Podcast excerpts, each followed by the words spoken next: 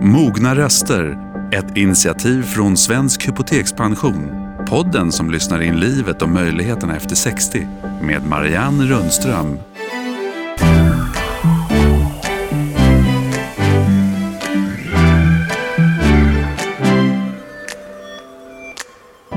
Ja, hej och välkomna att lyssna på ännu fler mogna röster. När vi startade podden för fyra år sedan då kände vi nog att 60-plussarna var en rätt undanskymd grupp i medierna. Det ser ju helt annorlunda ut nu. Plötsligt syns och hörs de överallt. Toppen tycker vi. Men hur skildras lite äldre? Vad från ett rikt kapabelt liv är det som lyfts fram? Krönikören Johan Kroneman fick ett utbrott efter att ha sett ett datingprogram för 70 plus på TV. Han kommer hit och pratar om hur det omgivande samhället ser på äldre. Det är ju faktiskt inte alls ovanligt att man hittar en ny partner i den åldern och idag ska vi gästas också utav Marja-Lisa Okko från designvärlden som hittade kärleken vid fyllda 70. Och nu har hon och hennes Olle slagit ihop sina påsar till en. Hur gör man det så båda blir nöjda? Men allra först, det ska handla om mat tillsammans med en av landets riktiga kändiskockar. Vad händer nu när en bit torsk kostar skjortan och folk kanske inte alls har råd att gå på krogen? Vi ska hinna med mycket av livets väsentligheter den närmaste timmen. Ja, han var bara 16 när han klev in i den bransch som han fortfarande, när vi är närmare 60, finns kvar i. Som 23-åring blev han årets kock och hur många av våra helgmåltider som hängt på inspiration från Fredrik Eriksson, ja det går faktiskt inte att räkna tror jag. Återkommande kock i TV4. Idag när vi alla förfasar oss över matpriser som skenar samtidigt som Stockholm just har tagit över stafettpinnen som Europas gastronomiska huvudstad så undrar vi förstås hur våra matvanor kommer att påverkas. Välkommen hit Fredrik Eriksson. Tack snälla. Du har både faktiskt den nyrenoverade krogen på Nationalmuseum och du har också Långbro värdshus och sen har du fingrarna med i det mesta Årets kock till exempel. Och just hemkommen så vi kan säga välkommen från Bocuse. Sa jag rätt nu? Nu sa du utmärkt ja, uttal måste jag säga. Vilken tur jag hade. och det där är faktiskt världens mest prestigefyllda tävling där Stämmer. Sverige var med. Stämmer. Sitt team då. Också årets kock avgörs ju nu i februari för, är det 40 året? Till och med i oktober eh, är det. Vi flyttade ju fram det för ett par år sedan. Så Aha. det är 40-årsjubileum i oktober så att det förbereds för, för fulla muggar. Så det, är, ja, det är 40 år, det är fantastiskt. Ja. Men du, vad betyder en vinst i de där sammanhangen?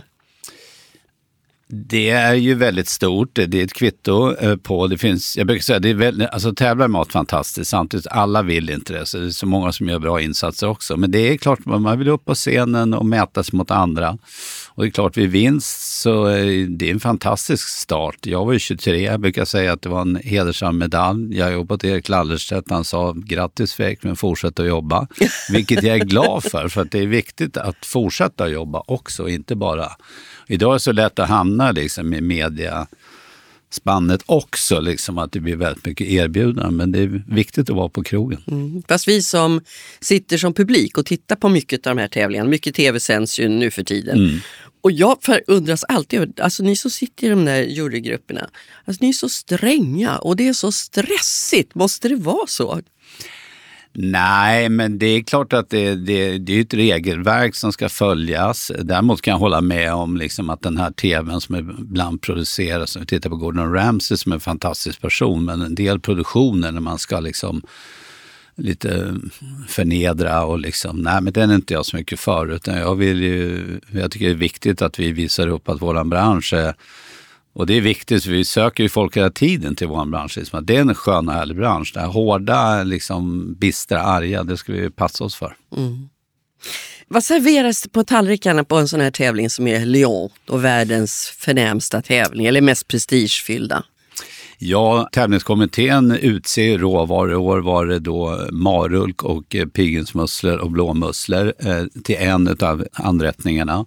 Och sen var det även då pumpa med inspiration Feed the Kids. Så att det fanns en vinkling här, vilket vi har full respekt för. Fast den var ganska svårtolkad, liksom, att det är viktigt med att ta ansvar för för alla runt om i världen och framförallt för barn. Då. Eh, den uppgiften fick man skulle göra tre rätter av den här pumpan. Den kom ju ganska sent in. Det var i samma för alla nationer förvisso, men svår att tolka.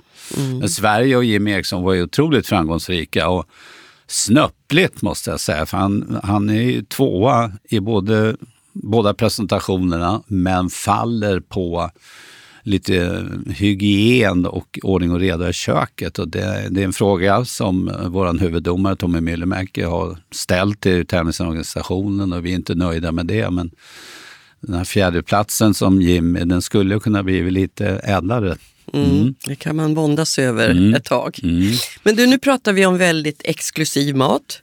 Vi befinner oss i tider när ja, världen ser bedrövlig ut på, må på många sätt. Många har inte mat överhuvudtaget för dagen med det som händer runt omkring oss just nu. Men ju också de här priserna som är nu, att man, folks plånböcker är allt tunnare. Tror du vi ser en helt ny krogscen växa fram? Det tror jag definitivt. Samtidigt som jag tror att mat och dryck under de här åren nu har utvecklats så mycket att vi har liksom ett stort vilket vi alltid haft, men ett stort intresse, framförallt kanske att gå på krogen. Att det har blivit, när jag växte upp gick vi på krogen en gång varje höst. Mm. Då åt man plankstek på Gotthem brukar jag säga. Idag, jag kan ju säga, jag har ju barn som är födda på, på 90-talet. De äter ute två, tre gånger i veckan. Jag tror att vi fortsatt kommer äta ute mycket. Eh, jag tror också vi kommer variera oss en hel del. Vi kommer titta mycket på prislappen. Man ser ju, liksom man läser tidningar nu, att man ICA senaste veckan var ju ute här nu med att de ser att de behöver liksom titta på liksom rabattering på ett annat sätt. Jag pratade med en ICA-handlare i veckan och han sa att alltså måndag, tisdag, onsdag går man på väldigt mycket klippvaror som man säger. Man handlar försiktigt, man handlar liksom lågprisvaror. Eh, man åker också till andra butiker som eh, kanske har lite lägre priser i vissa fall. Men, och sen unnar man sig lite grann till helgen. Men jag tror samtidigt så känner jag, i onsdags på Lombro så hade vi något som heter hundralappen. Då, får, då gör vi en, en maträtt för 100 kronor. Då kommer folk och säger, nej men det, det är billigare än pizza det här. Och det är så trevligt att träffa folk och det, det är så härligt att vara ute. Så jag tror att i de här bistra tiderna så har vi ett behov av att träffas och framförallt efter pandemin också. Så jag hoppas ju liksom att restaurangmåltiderna kommer att få leva, absolut. Men, men tolkar jag rätt nu att alltså en riktigt god måltid, även om den serveras på krogen, den behöver inte, det behöver inte vara samma sak som dyrt? Nej, jag tror att vi har, eh, vi kommer alltid behöva ha ett lyxsegment när vi vill fira och vi har lite olika plånböcker, ja.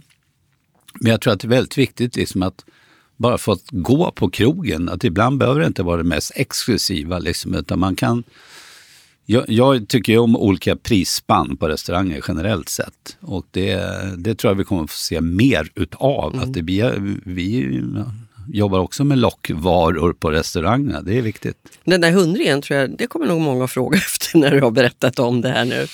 Men, men hur tror du att måltiderna kommer att se ut? För att det är ju ändå en helt, det är väldigt mycket som påverkar negativt egentligen nu när det gäller maten.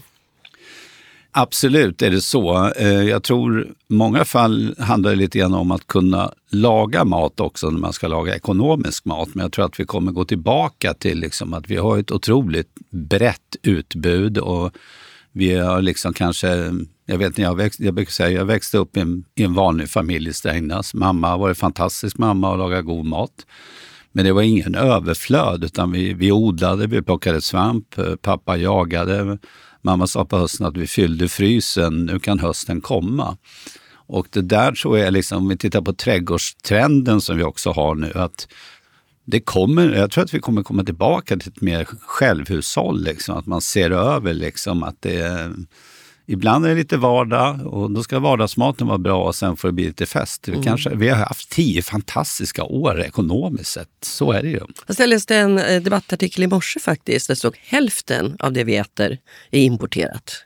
Ja, där har vi nästa bit som vi har ju, jag kämpar för och det gäller att hitta lönsamma affärer för alla fantastiska producenter och bondesamhället ute i landet där jag växte upp. Att bönderna blir färre och färre, men liksom det gäller, och jag tycker att vår bransch har en väldigt god kontakt med små duktiga producenter, leverantörer som liksom gör de där extra små sakerna som vi vill ha. Liksom. Den konversationen, samverkan som har stärkts under pandemin, den är jätteviktig att hålla i. Mm. Den där uppväxten, den har du berättat om vid flera tillfällen, mycket hos om det nu var mormor, morfar eller farmor, farfar eller båda deras kanske. Mm. Vad tycker du är det bästa vi kan ta med oss från den generationen? Nej, men jag tror eh, en skopa ödmjukhet, att, att vi blir lite mer, eh, eh, ta hand om, om, våra produkter. Liksom, och vi har pratat mycket matsvinn, vilket jag, var, jag har alltid varit uppfostrad med att man ska äta upp och man ska ta vara på allting. Men, också, men på den tiden var det ju liksom odlingen, man odlar. Jag vet farfar sa, nej, ta inte upp morötterna än, jag vill att de ska bli större eh, var på farmor och kunde säga, nej men kan vi inte få någon sån här primörmorötter? Jo, men det, det fanns liksom, farfar han ville ha så mycket som möjligt. Och det där, jag läste i tidningen i morse, Günther Mårder, om hans sätt på, eh, att se på ekonomi.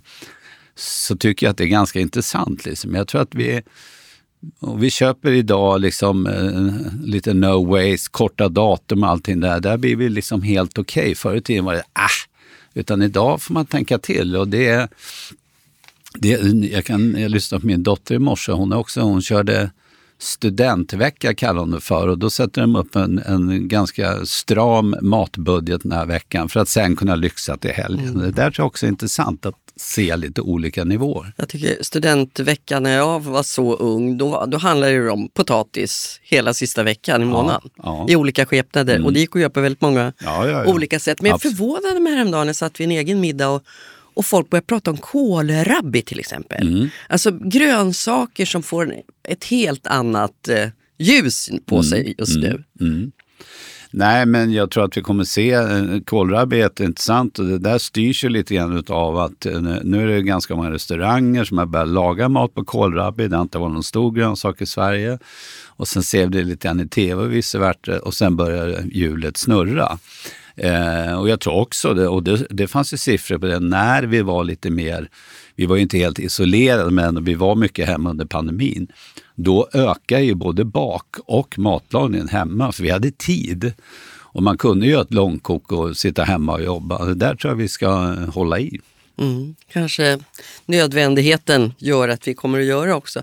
Men om man går och handlar idag och, och eh, Bregott till exempel har ökat med vad nu, 40 eller 50 procent mm. eller något sånt där. Jag köpte torsk igår, jag höll på att svimma. Mm. Det har blivit så dyrt. Mm. Vad gör du själv för att, att hålla matpriserna nere utan att tulla allt för mycket på kvaliteten? Vi, om jag tittar på krogen så jobbar vi med lite enklare råvaror. Eh, det har vi gjort länge så att säga, att vi gör mer bräserat kött, vi kan göra färsbiff och sånt på luncherna. Att vi kanske väntar lite grann med oxfilén. Liksom. Sen kan man se att det är oxfilé det godaste som finns. Ja, utan man får ju titta. Sen är det viktigt också om man tittar just till kött och fisk, att man kanske fortsatt köper bra svensk råvara men inte köper så mycket utan kanske adderar till. Och då har vi grönsaker, det kostar de pengar men kanske man får addera lite mer linser, potatis, bönor som är lite billigare. Liksom. Mm. Nja, sa du om oxfilén, godast som finns. Vad är det godaste som finns då? Nej, men ibland, liksom, vi gjorde senast i TV4, nu gjorde jag en köttgryta, en fransk daube som det heter. Liksom. Långkok, härligt, mycket mustiga smaker.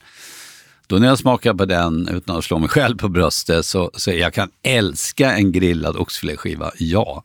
Men den här köttgrytan, den har liksom mer kropp i sig mm. än vad oxfilén har. Så det där med liksom det, liksom, det, fin det finns vissa lyxvaror, piggvar till exempel, tycker jag är en fantastisk fisk. Liksom. Den är väldigt dyr, men den, är liksom, den, den kan jag då vara beredd att betala lite mer för än vad jag gör för oxfilén. Mm. Liksom. Men de här allra exklusivaste matingredienserna, de du nämnde nu mm. till exempel. Fine dining-restaurangerna slår igen lite här och var mm. faktiskt just nu. Det är, spåren går åt ett helt annat håll. Finns det moraliska aspekter på det där också i den tid vi lever i nu? Att man nästan inte kan flagga för mycket för det mest exklusiva? Jag tror att det är viktigt att vi har en exklusiv bit också. Eh, sen kan man ju ibland ifrågasätta den, ja. Det vi ser idag att fine dining, jag tror absolut inte att den är på väg bort. Det vi ser då i Stockholm är några som har stängt ner, men det handlar om lång och trogen tjänst och det kommer nya, unga, intressanta restaurationer som kanske ser på gastronomin på lite annorlunda sätt än vad man gjort tidigare. Liksom. Förut var ju när det började med fine dining, det var väldigt tyst, försiktigt och man fick inte tappa en gaffel i, i backen. Medan vi kanske öppnar upp och där har Björn Franzén med Franzén öppnat upp liksom ett modernt fine dining med lite tuffare musik och lite mer casual. Så att jag tror att eh, det är viktigt att låta liksom fine dining utvecklingen ta nya spår också. Mm. Fredrik, du har ju ett helt liv faktiskt i branschen nu. Du började när du var tonåring, tidig mm. tonår, tidiga tonår. Alltså hur kom det sig? Tonårskillar brukar ha blicken riktad åt ett helt annat håll. Nej, men var är ju då lite bondeaspirant hos farfar och farmor. Sen var det allergistopp där och sen var jag skoltrött och sen praoa på restaurang i Västerås och bara kände wow, det här ska jag göra. Och hittade en inbyggd mm, utbildning och den tror jag jag liksom drogs med för jag var inte så sugen på skolbänken utan då gick jag i plugget en dag i veckan i mm. Uppsala och praktiserade. Och så rätt det blev får man ju säga. Ja, men jag tycker vansinnigt kul att gå till jobb fortsatt efter 40, dryga 40 år i branschen. Mm. Liksom. Och som sagt, eh, fingrarna med i det mesta. Du har till exempel varit delaktig i alla tre kungabarnens bröllop. Mm. Ett var du helt ansvarig för, mm. Filip, eh, Carl Philip och Sofias mm. bröllop. Vad är mm. du mest stolt över i din karriär? Den kvällen eh, när jag gick ifrån slottet efter prins Carl Philips eh, och Sofias bröllop när Avicii spelade, som ju tyvärr inte är med oss längre. Hela slottet gungade och jag gick hem till Söder i Gamla stan. Det släppte, eh, vi hade gjort det, så där fanns det en otroligt lycklig känsla. Liksom. Men sen, är, sen det finns så mycket, vi har varit utsedda till eh, årets företag eh, här i julas för bra integration och mångfald. Det betyder också väldigt mycket idag. Så det finns ju olika det är, det är olika liksom, händelser i det, men jag, jag, är otroligt tacksam och glad för allt som, som har hänt. Sen har jag väl jobbat på en hel del också, det har jag. Men... Ja, en del av det kan vi till och med se på i tv när du, ja, när du jo, jobbar på. Ja, men sen är TV4 är också fantastiskt. Eh, liksom, vi, imorgon sticker vi till till Gävle och ska göra en, en, en stor satsning där på torget. Liksom. Och det, det är väldigt många som säger, ja, men varför gör du tv? Nej, men det är fantastiskt intressant att få mm. göra tv. Och vilken jättepublik. Ja, det är det. det är, jag har haft fördelen att få göra tv i 30 år nu och jag vill säga det är först nu man har lärt sig att göra det. Så att nu kan man, nu kan man koppla av och göra en normal tv. Mm. Liksom. Mm. Då blir det ju oftast bäst. Du pratade om trädgård förut och att det där hänger ihop lite grann också. Våren är antågande, får vi verkligen hoppas ja. i alla fall. Ja. Vad längtar du mest efter när det gäller vårsäsongen? Oj, grönsakerna? Ja, nej men det är väl liksom att få börja karva i jorden. Jag är ju lite hobbyodlare ute på Skarpe. Eh, sen har vi lite, vi har en fin trädgård bredvid oss på Lombro. Men det är klart, när primörerna kommer, alltså sparrisen är ju alltid liksom den första från Tyskland kommer, sen den svenska. Men jag tycker liksom allt ifrån att vi börjar se ljuset, höra fågelkvittret och jag tror, ja men efter de här väldigt speciella åren nu, tre åren och, och fortsatt nu med Turkiet och allting så är man ännu mer beroende av liksom de små sakerna också, att verkligen uppskatta dem. Mm, att få stänga av det andra och njuta en liten mm. stund. Tusen tack för att du kom till oss på vägen. Ja, vi vet att din tid är knapp, så tusen tack att du tog dig tid. Tack snälla. Vi lyssnar på landets mogna röster.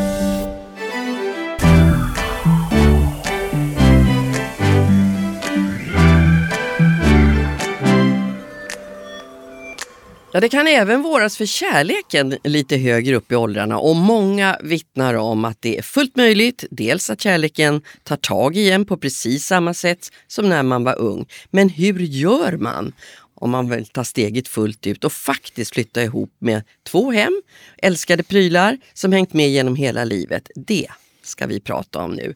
För precis detta hände Maria-Lisa Ocko när hon blev handlöst förälskad i sin man Olle Rex.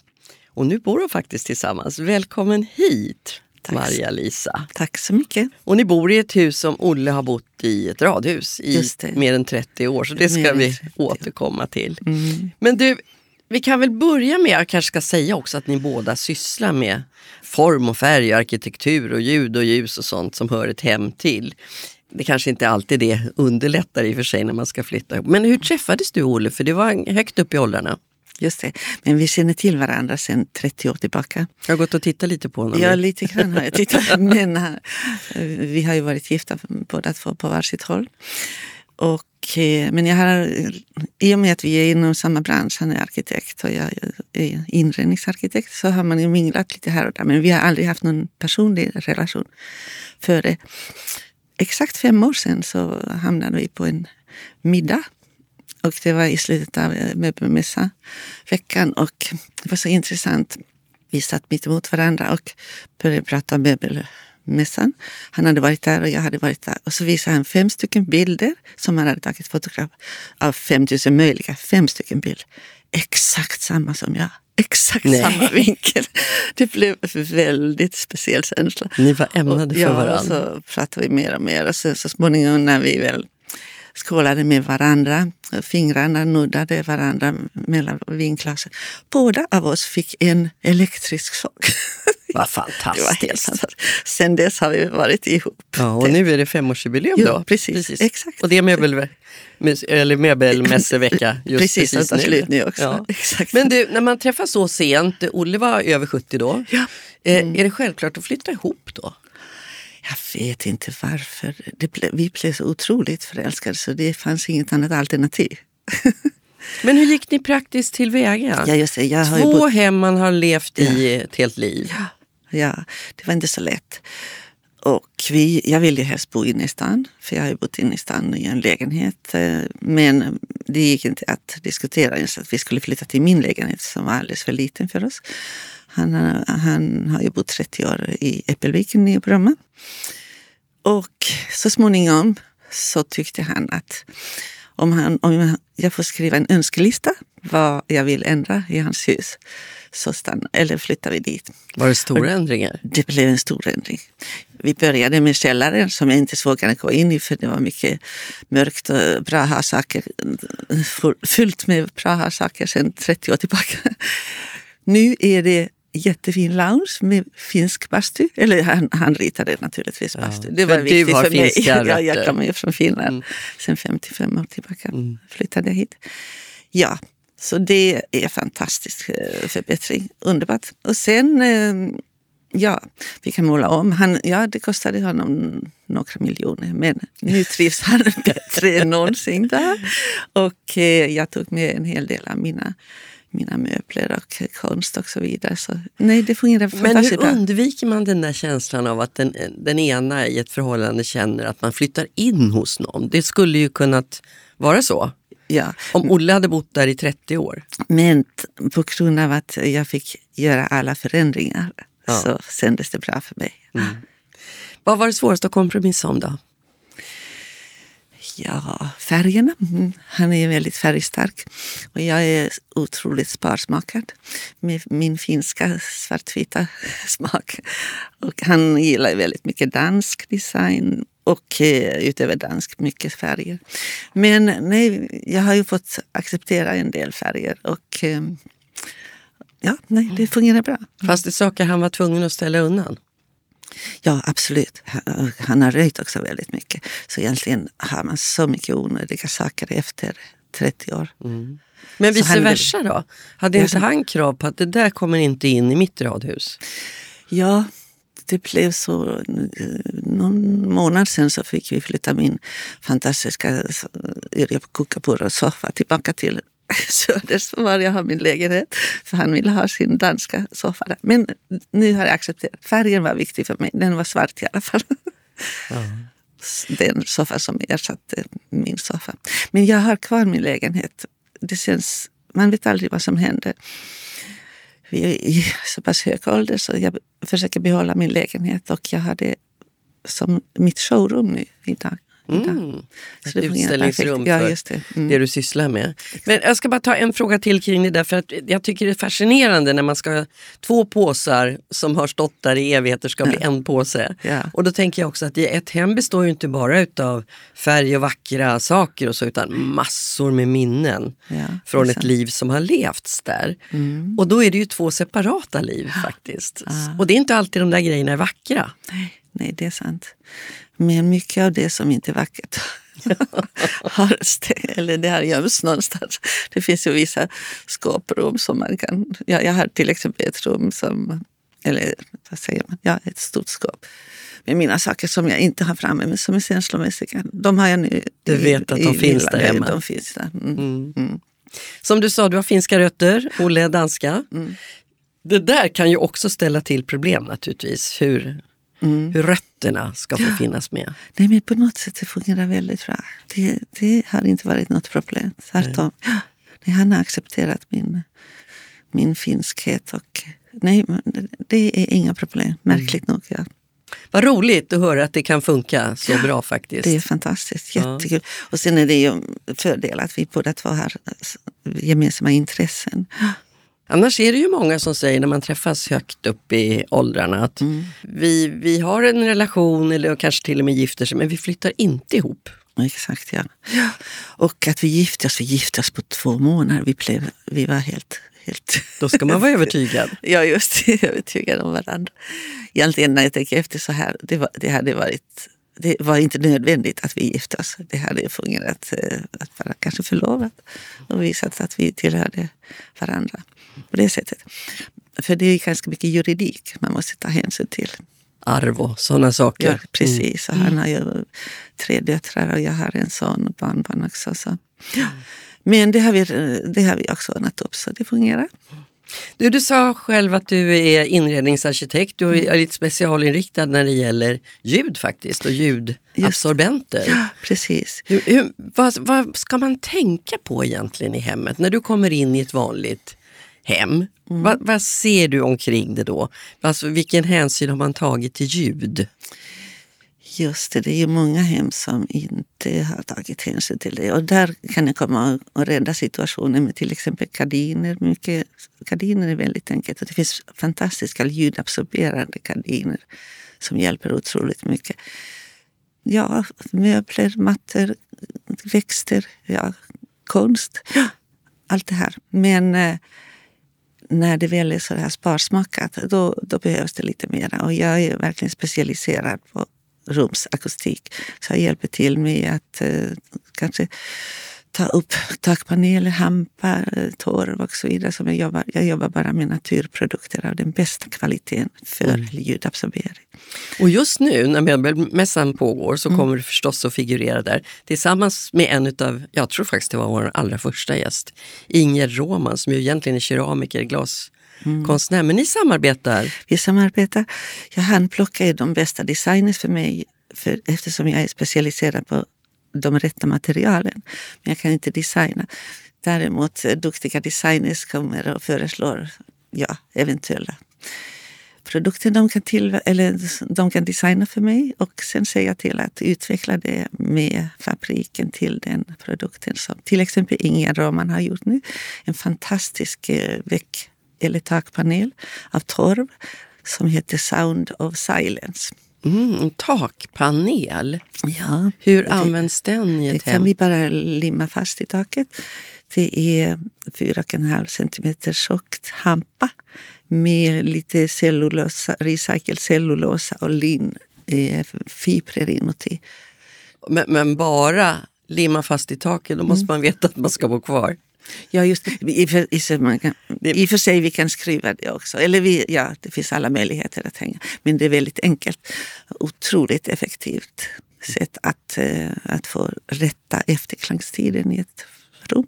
Och det där betyder ju mer och mer faktiskt ju mm. äldre man blir. Exakt. Ju äldre man blir desto viktigare är det med rätt uh, akustik i rummet. Och jag jobbar ganska mycket med restauranger också det är viktigt att eh, när man väl går till en restaurang att du slipper höja rösten, att du kan diskutera eller prata med ditt sällskap. Även maten smakar bättre om du slipper irritera ja. dig för högt ljud. Jag tycker ofta jag hör det faktiskt bland människor i min egen ålder, mm, mm. alltså 60 plus mm. överhuvudtaget, att en del säger att nej, men jag går inte ut och äter längre, det är meningslöst för man, det går inte att prata. Nej precis, det här är också. Vad ska man göra åt den här restaurangmiljön då? Det finns ju till och med liksom ett upprop där man utser Stockholms bästa Mm, mm, restaurang mm, ljudmässigt va- Men nu är det, det är flera restauranger som jag har eh, varit involverad i och räddat. Till exempel, jag vet inte om jag får säga namn. Jo, Vedholm- det får du. Det här är inte public det, service. ja. Vedholms fisk, fantastiskt fin restaurang vid Nyproviken. Där har jag räddat de stora matsalarna med Har inte det mycket kakel och så? De har mycket glas och speklar och väldigt sparsmakat. Ja. Och nu fungerar det perfekt. Jag kan rekommendera. Dit kan man gå och Jag äta. har svårt att tänka mig, hur, ser det ut? En hampa i taket? Ja, men den, då har jag färgat hampan i samma färg som, som eh, de har i snickerier för övrigt i restaurangen också. Så du lägger inte märke till det. Jag har ramat in det är en sådär 20 kvadratmeter per eh, tak ungefär. Och det fungerar utmärkt. Ja. Det handlar inte bara om gästerna. Det är Nej, också människor som ska jobba i den här miljön hela Personalen eh, dagarna. tackar mig. Så fort jag visar mig där så är de så glada för att jag har räddat deras a- arbetsmiljö. Mm. Men, men eh, går det där att överföra också i ett vanligt hem? Absolut, absolut. Det gör jag också. Definitivt, ja. Och jag eh, räknar ut också mängden av eh, ljudabsorbenter som du behöver för ett rum beroende på vilken, vilken dålig akustik det är. Ja. Hur tycker du det låter här då, i vår Det studio? här är ju perfekt. Är det perfekt? Fast, ja, det här är väldigt bra. Ja. Här ska vi säga då att då är det en, det där är nog ljudabsorberande gardiner det. längst in Ja. Mm. och sen är det paneler på väggarna som är i någon slags, ja, det ser nog du. Polyester. Polyester, ja. ja. just det. Som jag inte jobbar med. Nej, för att, Jag brinner för naturprodukter och de, de har ännu bättre effekt. mm. Torv som vi plockar eh, från träskmark i Finland från, efter 50 års utveckling till den kvaliteten att vi plockar upp det. Men det är väldigt reglerat i, av regeringen att vi inte tar för mycket upp Mm. av torven. Den är fantastisk, den är renande. Innan vi hade penicillin så använde man torv för sjuka djur. Man la eh, dem för att eh, rena. Men befinner vi oss inte i en, i en era nu när mycket av sånt kommer tillbaks faktiskt? Absolut. Mm. Det är det som är så fint. Det är roligt. Men vad tror du det beror på? att Vi, vi är ju väldigt väl medvetna om hur ljuset faller i våra hem. Hur, vilken punktbelysning och allmän belysning och sådana saker. Men ljud, jag vet inte om jag har hört någon som har pratat så mycket om det. Och det har länge varit rätt populärt med avskalade, med kanske inga gardiner alls. Och, Men eh, jag tycker det är mera intresse. Även barnfamiljer ber att få hjälp i sina hem. Med tanke på barnskrik. Jag hjälper väldigt mycket just i privata hem och eh, oftast är det enklaste just gardiner. Det finns fantastiskt fina eh, ljudabsorberande gardiner. Till och med eh, transparenta gardiner med mera. Och ull är ju fantastiskt fint material. Men sen är det också viktigt var man placerar de här gardinerna. Hur, hur, det är inte bara att eh, sätta en väckpanel eller en gardin där och där utan det är en, ett system för att få ner efterklangstiden. Som, Efterklangstiden, hör ni det kära lyssnare? Ni ska tänka på efterklangstiden. Det, det kan säkert förändra ett rum och absolut, hur man trivs där Mm, väldigt mycket. Men det låter också som att du kommer kunna ha väldigt mycket att göra Ja. framöver om den här medvetenheten stiger. Och både du och din man har- är ju långt över 70 väldigt Mm, aktiva. Ni jobbar nästan heltid, eller är det heltid? Vi jobbar heltid, ja. Han är just fyllt 77 och jag är 70, nästan 74. Ja, om någon vecka. Mm.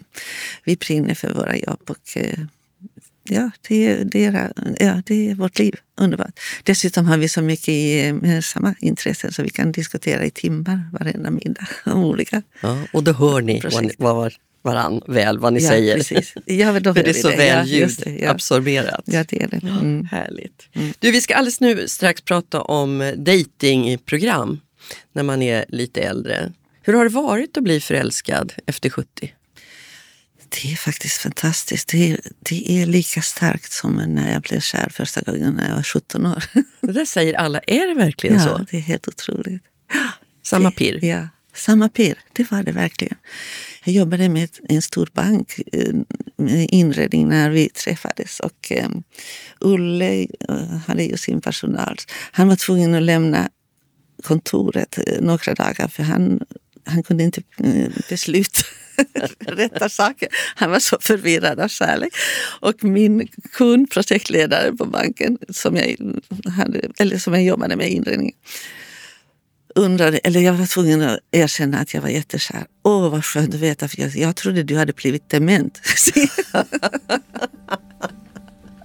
Ja, vilken underbar historia. Ja, Tusen det... tack för att du kom och delade med dig, Maria-Lisa. Tack så mycket att jag fick komma. Tack.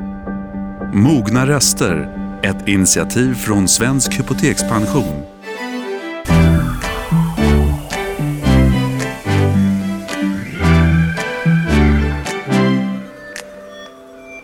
Ja, vi ska fortsätta prata om att hitta en partner på lite äldre dagar. För just i den här podden så har vi ju nu i flera år strävat efter att lyfta fram 60-plussarnas alla möjligheter och färdigheter.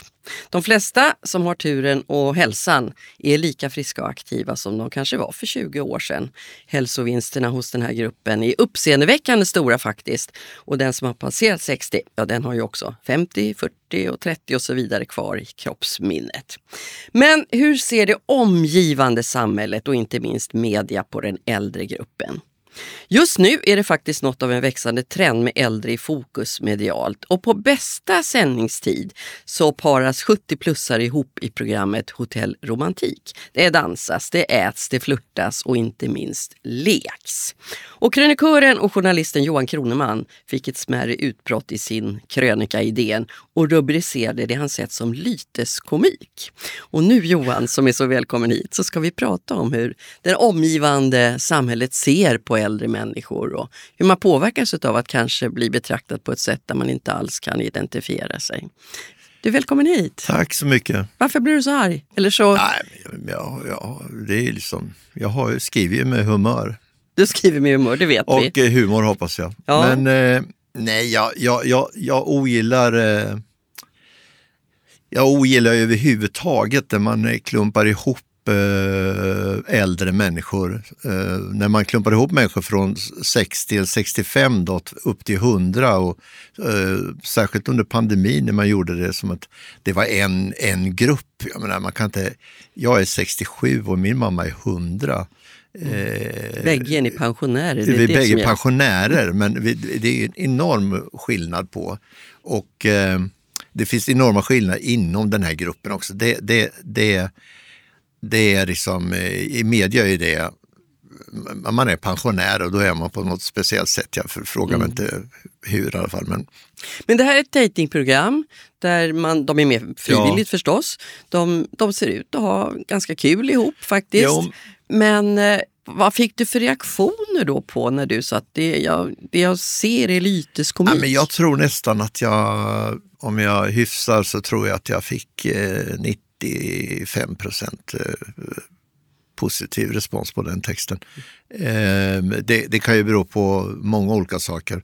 Men eh, jag tror att eh, många reagerade på att nu skulle vi se att, att det finns en slags komik att se äldre människor dejta och dansa och, och säga att de är kåta eller jag tyckte bara att det var gjort med, det var, var lite, inte, fanns ingen riktig respekt där tycker jag. Mm. Och det, det, programmet inrymmer ju också en hel del ja, underhållningsmoment, lekmoment eller man ska det säga. Det gör ju varenda tv-program snart så det har, jag, har inget, jag har inget emot det och jag tycker inte, jag tycker inte illa om dem som, som, som, tycker, som inte tycker som jag. Nej. Det, jag, jag, jag tror att de har ganska höga tittarsiffror. Det har de säkert och många har ju hyllat programmet också. Ja. Men när man såg de, eh, männen kör kvinnorna i skottkärra i, ja, i något jo. race där, då kände jag att det där gör jag med mina barnbarn lite grann. Jo, alltså, jo. Finns det en tendens, tycker du, förutom det här programmet, alltså överhuvudtaget i samhället, att människovärdet, den man är, det devalveras efter, ja, var det nu är någonstans, 60 eller 70? Jag skulle eller? säga från, ja, från, från när man är pensionär så devalveras det definitivt i, i mångas ögon. Plötsligt har man ingen identitet, eh, alltså man antas vara identitetslös.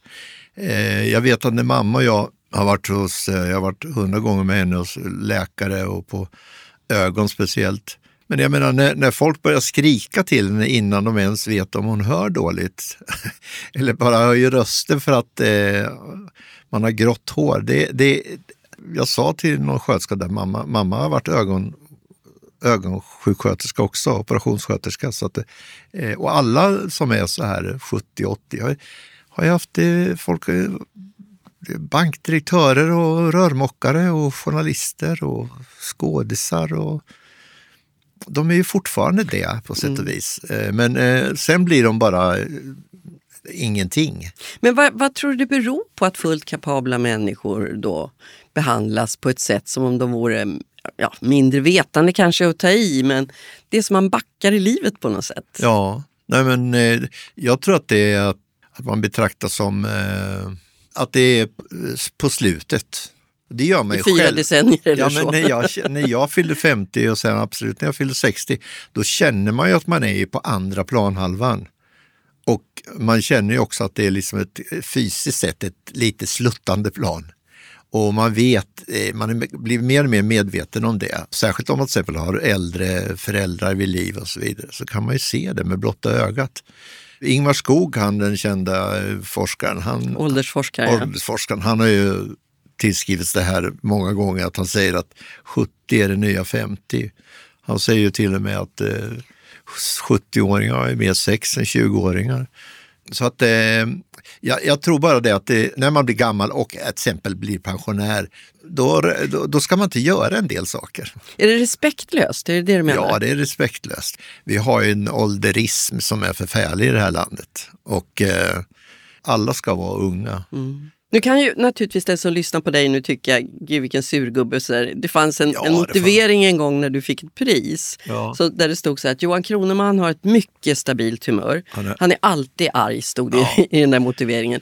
Alltså, råkar du ut för det här själv på något sätt som gör att, att eh, vad gör du med människor som behandlas så här? Märker du av det här själv? Nej, det har väl inte riktigt, jag är väl inte riktigt där, men man kan väl säga, nu är jag inte ute så mycket längre. Jag har ju varit en utemänniska på men när man väl är det så, man, man, eh, är man i min ålder så man, man, man passar inte riktigt eh, in. Man förväntas inte vara på en del ställen. Och, Är det svårt att acceptera? ja, det är svårt att acceptera tycker jag. Jag har ju alltid, även sedan jag, sedan jag var ung, faktiskt älskat ställen där som är sådär bland, otroligt blandade. Både krogar och kaféer. Och...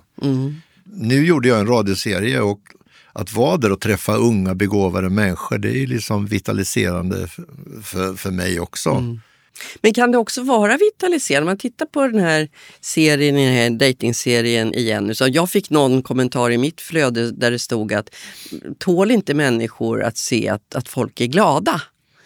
Och det, finns ju också naturligtvis, att det finns en, de är där frivilligt och det är någon slags livslust som jag Ja, men jag luftas ändå. respekterar de som tycker det och, och så, men eh, jag, jag är ju anställd som eh, kritiker på Dagens Nyheter och förväntas leverera en viss typ av kritik. Mm. Och jag tycker att eh, ibland, till exempel där sk- skottkärre, den gränsar ju till lytisk komik, det tycker jag faktiskt. Eh, sen är det säkert underbara människor som är med där, men eh, Ja, ja men jag kan, ty- det, kan finns an, det finns andra sådana typer av program som, eh, som är gjorda för yngre människor som jag tycker är eh, lika... Liksom, jag, jag har aldrig gillat det där med förnedrings-tv. Men tror du att det, att det gör någonting med människan i, eh, lite högre upp i åldern? Att bli betraktad, veta att de här synpunkterna finns på en äldre, att man blir lite mindre, Eh, ja, ses som lite mindre, man har, sin, man har gjort sitt helt enkelt. Ja, men det landar ju så småningom. Och jag tror ju att det är jättejobbigt. Jag, jag, jag går och fikar med en eh, professor emeritus i historia. Vi pratade ganska mycket om just det där att eh, med åren så, så slutar ju telefonen ringa. Under, när man är aktiv och så, så ringer folk och de är intresserade. Kan du komma hit och föreläsa? Eller vi kom hit och berätta vad med det här. Och, men sen så det av- avtar med tiden och det, det blir man ju väldigt påverkad av. Alltså, det är en sorg tror jag. Målet med den här podden har ju varit mycket just att visa upp på de som inte bara lutar sig tillbaks utan Nej. faktiskt hitta nya vägar. Att, medan man fortfarande är kapabel och har mycket kvar att göra. Jag vill ju jobba så länge jag känner att jag kan och någon vill. Och då har du ju ett bra jobb, ett bra yrke. Ja, det har jag. Faktiskt, du att, kan ju eh, fortsätta. Ja, Ser du några fördelar med att bli äldre? Eh, ja, alltså den största fördelen med att bli äldre, och det kan ju vara en av de bästa i livet, erfarenheterna, det är att man inte man slutar att vara ängslig helt enkelt. Man slutar bli, vara ängslig för vad folk tycker och tänker och vad han, oj, vad han har på sig eller vad säger han nu eller sådär. Så jag, Ja, eh, det är skönt att bli av med den där känslan. Den kommer ganska nästan vid 50 tror jag. Och sen så blir man mindre och mindre ängslig. Man kanske är rädd för att dö eller något sånt, men man ängslas inte över skitsaker mm. direkt. Men, men hur, hur är det där med humörmässigt? Alltså man, man pratar ju ofta om sura gamla gubbar. Joakim ja. Berner var här för ett tag sedan. Och, och han hade som en målsättning att han skulle inte bli en sur gammal gubbe. Nej, men jag men händer det något med humöret när man kommer upp i åldrarna? Jo, men det är klart att man blir lite, kanske lite gnälligare och, och eh, man har ju levt ett ganska långt liv och har ju ganska mycket erfarenhet och eh, när man berättar det för yngre människor då upplever ju de det som tjatigt och gnälligt. Eh, även om det inte är det. Jag jobbade med eh, två tjejer som var 37 när jag gjorde den här radioserien. Och jag menar, jag såg ju på dem ibland, åh, kommer det nu, nu kommer det en anekdot om 70-talet. Liksom. ja. Och de tyckte väl det var roligt, men eh, jag älskar ju att berätta om sådana där historier. Jag... Men jag tänker också på att du överhuvudtaget är ju någon slags slow starter. Alltså din karriär kom igång ganska sent, du gifte dig sent, du fick barn ja. sent. Och sent finns... utvecklad brukar jag säga. Ja, det behöver det ju inte vara, men nej, eller det är det väl inte.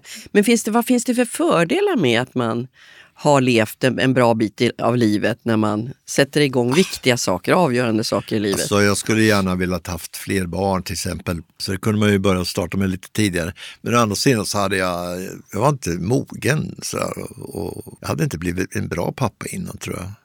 Jag vill gärna vara ett exempel på att man kan ha precis som du antar jag, att man faktiskt kan ha en karriär och göra nya saker och eh, ha något att komma med som journalist med all sin erfarenhet. Ja, erfarenhet är ju någonting otroligt bra att ha med sig. Mm, lågt värderad men oerhört betydelsefull. är det verkligen. I, I vårt samhälle är det Jag tänkte bara eh, komma till en sak till. Du gjorde ju en resa tillsammans med just en son i, för några år sedan i Tyskland. Ja. Där du råkade ut för en väldigt svår sjukdom faktiskt. Ja, jag fick en aortadissektion heter det. Hela kärlväggen eh, ja. lossnar. Man... Det kan inte vara så mycket värre än så. Nej, du... nej det kan det nog inte. Nej.